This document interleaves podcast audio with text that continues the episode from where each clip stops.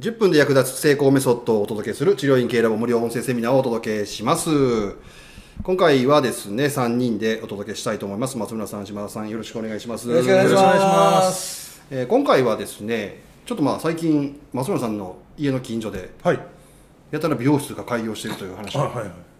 そんな開業してるんですか？うん、なんかテナント空いたなとか、できたなにできるんやろなって1週間ぐらい通ったら、あ、チェア置いてるみたいへ。そんな感じですね。もう2、3個？うち来てもらうと分かるけど、元商店街みたいな通りあるじゃないですか。JR 西宮駅からうちの道中に。あそこにもう、もともとあるところから2軒ぐらい。で新たに2軒できて。あんな狭いエリアですよ。はいはいはい。ダッシュしたら20秒以内に駆け上がれるような あのあのエリアに、はい、もう4軒あってプラス今度散髪屋も2軒か3軒あるし、えーうんっていう感じですかねすごいですよ、うん密集してんな。そうすごいですよ。まあもうコロナどうのこうのもねみんなもう大丈夫やろう言うて動き出してるから、そういうテナントええとこあったらやっぱ生まれ出してるんですね。攻め始めてる、まあ、だから飲食店とかがなくなってるところに違う業種入るっていうのは割と今最近多くないですか？多いですね。そういうようやくだから何もなかったところがちょっと入ってたりとかしだしてますよね、あでうちジム去年オープンしたじゃないですか、あれのテナント探してた時に町内の人の不動産屋に行ったんですよで「あ松村先生やってちょっとこうジムやるんでテナント探してるんです」って言ったらあ「ジムっていうことはもしかして1階ですか?」って言うから「いや別に1階じゃなくていいですよ」って言われたら「あよかったです。1階はもうずっと空いたらすぐ電話くれってず順番待ちなんです。へえ西宮ってなかなかはいはいはい1階の店舗が開かないっつって、で言ってる割に阪神西宮のすぐ駅の近くに、新しくうちの患者さんがね地主でビル建てて1階ごっつい広いテナントずっと空いてるんですけど。多分家賃が高すぎるんです。よか。まあ大きすぎるか。需要が合わない、はい、なんですけどやっぱりその手頃なやつはもう全然ダメみたいですね、まあ、そういう状況になってくるとやっぱりその、これから移転しようとかはいはいはい。これ聞いてる人の中でもしかするとこれから新規で開業しようとかっていう人いるかもしれない、開業ね。はいはいはい。って考えると、まあ、そういう人が、まあ、やるべきことをちょっとうん。今回何かポイント絞ってお伝えしたいなと思うんですけどはい、えーまず移転うん、開業、うん。これちょっとやっぱり分けて考えた方がいいんですかね、そうですね。新規スタートするあるいはその訪問型ですよね、うん。往診型からはい要は LINE 型にシフトするっていうのとすでにうまくいってるところが移転すればちょっとシナリオが違うかもしれません、はい、でちょっとまあ話長くなってもあれやから、うん。その2つに共通して言えるようなことがもしあるとしたら、うんこういうことやっとけよっていう事前にはいどんなことがありますか、えーっとやっぱりロケーションを選ぶっていうのはすごい大事ですまず。幹線道路の近くやったら OK みたいな発想の人はやっぱどうしても多いと思うんですけど、うん。立地はもうちゃんとルールが決まってるんで、うん。あの幹線道路とか関係ないんで。特に接骨院の人はもう徒歩で来るというイメージした方が定食屋とかうどん屋とかと似てるんですよね、はい愛知の戦略自体が。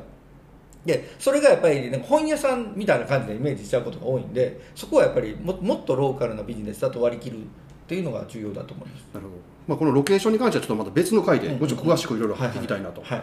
思うんですけど、それ以外に何か共通して移転でも開業でも共通して？まずやっぱりまあ場所が決まったとしてもう移転するぞと決まったとしてでその位置がもうねロケーションまたり位置のお話ししてもう場所決まっちゃったとしたらもうやっぱりあのその開業までの準備でいいかに地元の認知を広げるか、うんうん。地元で好かれるかなんで、うん。もう地元対策がもう一も二もなく、うん何を置いても地元対策です、はい。やっぱ例えばチラシ巻くとか。チラシ巻く前に挨拶回るとかえー、とその商店で物を買うとか、うん。近くでなんかこう要するに貢献できることがあって貢献するとかやっぱりこれはもう接骨院の先生だけじゃなくて事務関係もそうですよね、うん。あのカーブスさんはもうマニュアルにしてぐらいなんでやっぱりそこをもう地元対策を徹底してやってそれからチラシですよね、うん。はい。やっぱり開業するんやったらとかやるんやったらやっぱちなみに地元の方がいいんですかね？ちっちゃい時から育ってきた、それはそうです、うん。僕がそうなんで,、うん。で僕ぶっちゃけ言うと地元で評判良くなかったんですよ。ダメじゃん。あらい。やいや荒くれ小僧本当に。うん昔からね、まあ、どっちかっつったら悪い方やったから、それでもねやっぱ良かったですよ。有有利やなって思いましたね。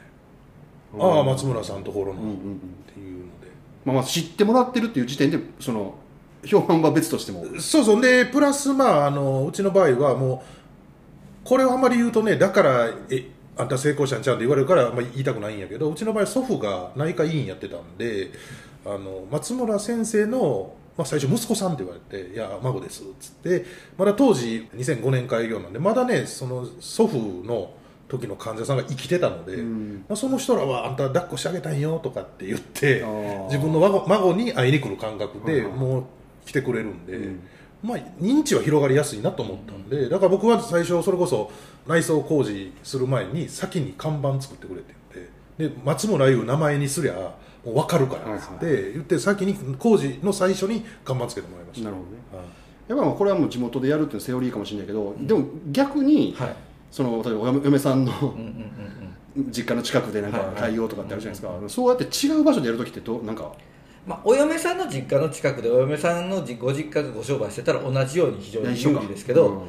まあ確かにね例えば鹿児島県の人が急に閉鎖的な京都で開業するって言ったらそれはハードル高いですよ。ですよね、だから聞いたことある事例やな、攻略しなきゃいけないハードルはかなり高いんで、そうするとやっぱり交流会的なやつがあった方がいいと思います、うん。あの体験会とか説明会とか交流会ってやることによって無料でも構わないんで、うん。あのやっぱり地元に貢献するっていうイメージをつけていくっていうのは一つそれともう一つはそれと完全にアウェーの場合は何でもかんでもおすすめするわけじゃないですけどやっぱり起業家の交流会みたいな感じに出られるっていうのは接骨院の先生はかなり有利です。うん。やっぱ交流会で物を買ってもらうほどハードル高くないんで、はもう体ね悩んでる社長さん捕まえるっていうのは結構ありかもわかりますうんなるほどなるほど。いやまあ結局やることは地元対策やからはい。普通の院と変わらんねんけどもただ完全アウェーのところならっていうけど完全アウェーは選ぶなよってかまあまあ話そうよね。ですよね地元地域密着型の事業をやろうと思ったら、うん結構多いんですよね相談で地元嫌いやからよそでやりたいって結構受けた今までも受けてきて、あーありまし僕徹底的に反対したんですけど、うん。やっぱり離れた人は苦労してはりますわ。ですよね。うん。でも松村さんの事例考えたらさ別に嫌われとってもいけんねやからそうです。そのえアウェーにわざわざ行くよりはうん。嫌われてると思ってるの実は自分だけかもしれへんもんね。同じそのアイデンティティを持ってるってだけでいいんですよ、うんうんうん。そうそうそうそう、うん。でそんなよう考えたら子供の時の悪いなんて、うん。知れてるか？その記憶薄れてるでしょ、よっぽどなんか言い方悪いけど犯罪を犯したとか、うんうんうん。そんなんじゃないじゃないですか、ね家人誰か火つけたとか。そうそうそう そんなんじゃないから、誰かいじめっ子やったとか、うん。まあ、それぐらいのレベルの話なんであの全然全然そんな、まあ、え昔はやんちゃやったねみたいな、うんうんそんなノリなので全然良かったですね。なるほどね。うん、まあ、それやったらそうした方がまずはいいというなんか変な選択肢を選ぶよりは。そうです、うんなんかなんかその地元がどうしてもちょっといろんな事情でねあかん場合はいろいろ考えたらいいと思うんですけど、っていう感じですかね。ですよね、うん。うん。でそこをしっかり使われるように回っていってそこから始めると、はい。